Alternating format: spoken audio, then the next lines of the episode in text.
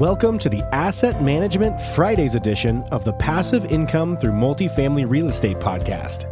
Your hosts, Gary Lipsky and Kyle Mitchell, have more than 45 years of combined experience in operations and management and more than 25 years of real estate investing experience.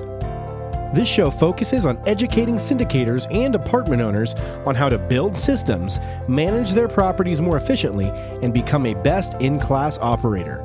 100% Street talk. Let's jump in. Hey everyone, welcome to our Asset Management Friday segment of the Passive Income Through Multifamily Real Estate podcast. I'm your co-host, Kyle Mitchell, also joined by Gary Lipsky. Also be sure to check out our Facebook group, Passive Income Through Multifamily Real Estate. How many times have you thought, there has to be a better way, while working through endless rent rolls and historicals? Enter Red IQ, who will process and standardize them, generate deep and accurate property insights, and bring you through the final underwriting all in just five minutes. As for underwriting, thanks to Red IQ's new Excel add-in called QuickSync, you can continue using your own model and instantaneously populate it with the data from Red IQ with just the click of a button. Request a demo today at rediq.com. All right, today on the show we have Fritz Ritter. How you doing, Fritz? I'm doing great, man. How you doing? I'm doing very well. Thanks for being on the show. Thank you. All right, if you can start by telling listeners a little bit more about yourself and what you currently do. Sure. So my name's Fritz. I'm 26. I currently work on my team, Kronos. I oversee the broker outreach and operations. I've been in real estate for about three and a half years now.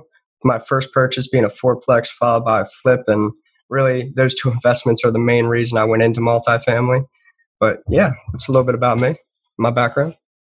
Well, thanks for joining us today, Fritz. We're going to talk about do you really know your tenants? What info are you seeking to get to know your tenants and, and how will it benefit you?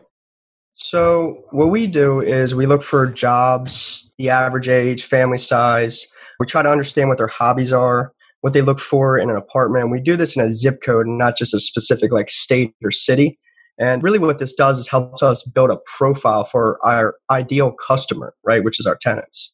Nice. And you have this thing called the uh, SETA, Strategic Evaluation of a Target Area, right? Yeah, it's called the SEOTA process. And uh, I didn't coin that. It's actually from my friend Brian Chavis. But it's the strategic evaluation of a target area. And what we do is we just kind of really go into the demographics and the psychographics of the tenants in those areas, you know, from various sources online and just really kind of build up that profile and get as much information as we can. And this helps us build a business plan. Yeah, I saw that and I was really impressed by that tool. What tools are you using actually to source this information? So we look on citydata.com, bestplaces.net. We also go on like Google Maps and realize the, the retail in the area so we can understand their buying habits. And this information will kind of give you like what their jobs are like, the household size, what percentage are married, what percentage are married with kids, what percentage are single with kids, and so forth. And so you can really kind of understand the average household size. And this can all play into a part of who's going to be renting from you and what type of property really you should be looking at. Do you use this information to provide the amenities they prefer? And what does that look like? Give me like an example. Yeah, so we do use this information to kind of build the business plan for the amenities. You know, let's say the average age is 35 and most of these people are married with kids. So you may want to like think when you're looking at two different things to put in, maybe a dog park or a playground, you're going to say, okay, well, let's put in a playground. Most of these people have kids. If you're in a zip code where the average age is 27 and they're single with no kids, you can probably see that trends are like, okay, most single people have pets. So, you know, to keep them company. So they may, a dog park or something like that might be a good amenity to add, or even a fitness center because they may be trying to get in shape to find somebody to move in with them, right? So those are some things that we use that information for. Another thing is like the jobs. Let's say 45% in that zip code are nurses. You know, these are really kind of like blue collar type of working people, may not want the most extreme amenities. So we can kind of give them affordable apartments, not put a ton of expensive stuff in there. But you know, we may want to furnish this because nurses are kind of transient. So if we can furnish it, that also adds value to them while helping our bottom line. Yeah, I really like that. Does this play into renewals at all as well? I would say so because the better you can understand the lifestyle of your prospect tenant, the better you're going to be able to serve them. You know, you want to really understand them and know what they want before they ask. I think it'll definitely play into renewals. And I'm going to pass it over to Kyle to bring us home. All right, great. Fritz, what is your asset management superpower? I guess my superpower, I would say, is implementing systems and building systems. I'm a huge fan of eMyth, and I just love building that into our strategy when constructing business plans and working with third party management teams.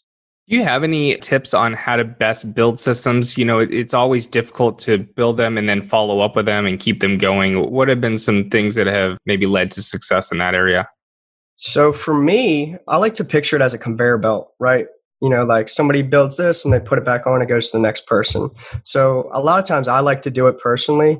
Like once you build it, go through it one time and just understand where the kinks are and stuff like that. And then it's really just kind of tweaking. So you know what your final product's going to be and you know what you know has to be done so just building those steps by steps and really kind of documenting the process along the way for the lack of a better word to make it kind of stupid proof just give everybody everything that they need to do the job at hand and just making sure that like hey this is exactly what they need to get that whatever you're after in the system yeah, I like that you mentioned tweaking because it's not building a system and then letting it go and leaving it alone, right? You're always adding to it. You're looking at the trends, and that's why you build the system so you can look at those trends and continually improve going forward.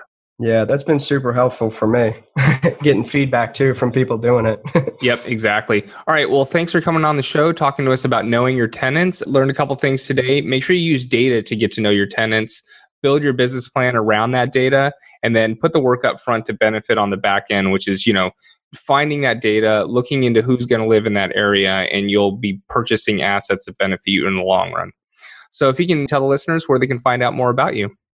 Sure. So to find out more about the SEOTA process in general, there's a book called Buy, Rent, and Profit goes into it. So definitely recommend that if you want to learn more about that. For me personally, you can find me on Facebook or LinkedIn. You can go to my website, kronosinvestmentpartners.com, or you can just shoot me an email at fritz at kronosinvestmentpartners.com and we can schedule a call and hop on. I love talking with people. So Fantastic. All right. Thanks for listening in, everyone. If you like this episode, please head over to iTunes and Stitcher. Give us a like, subscribe, and review so we can continue to grow this podcast. We'll talk to you next week. Thanks for listening. If you enjoyed the show, please go to iTunes and leave a rating and written review to help us grow and reach more listeners. You can also go to the Passive Income Through Multifamily Real Estate group on Facebook so you can reach Kyle and Gary and ask your questions that you want them to answer on the show. Subscribe too so that you can get the latest episodes. Lastly, to stay updated, go to aptcapitalgroup.com and sign up for the newsletter. If you're interested in partnering with Gary and Kyle, sign up on the contact page so you can talk to them directly. Thanks again for joining us. Be sure to tune in again next week for another episode.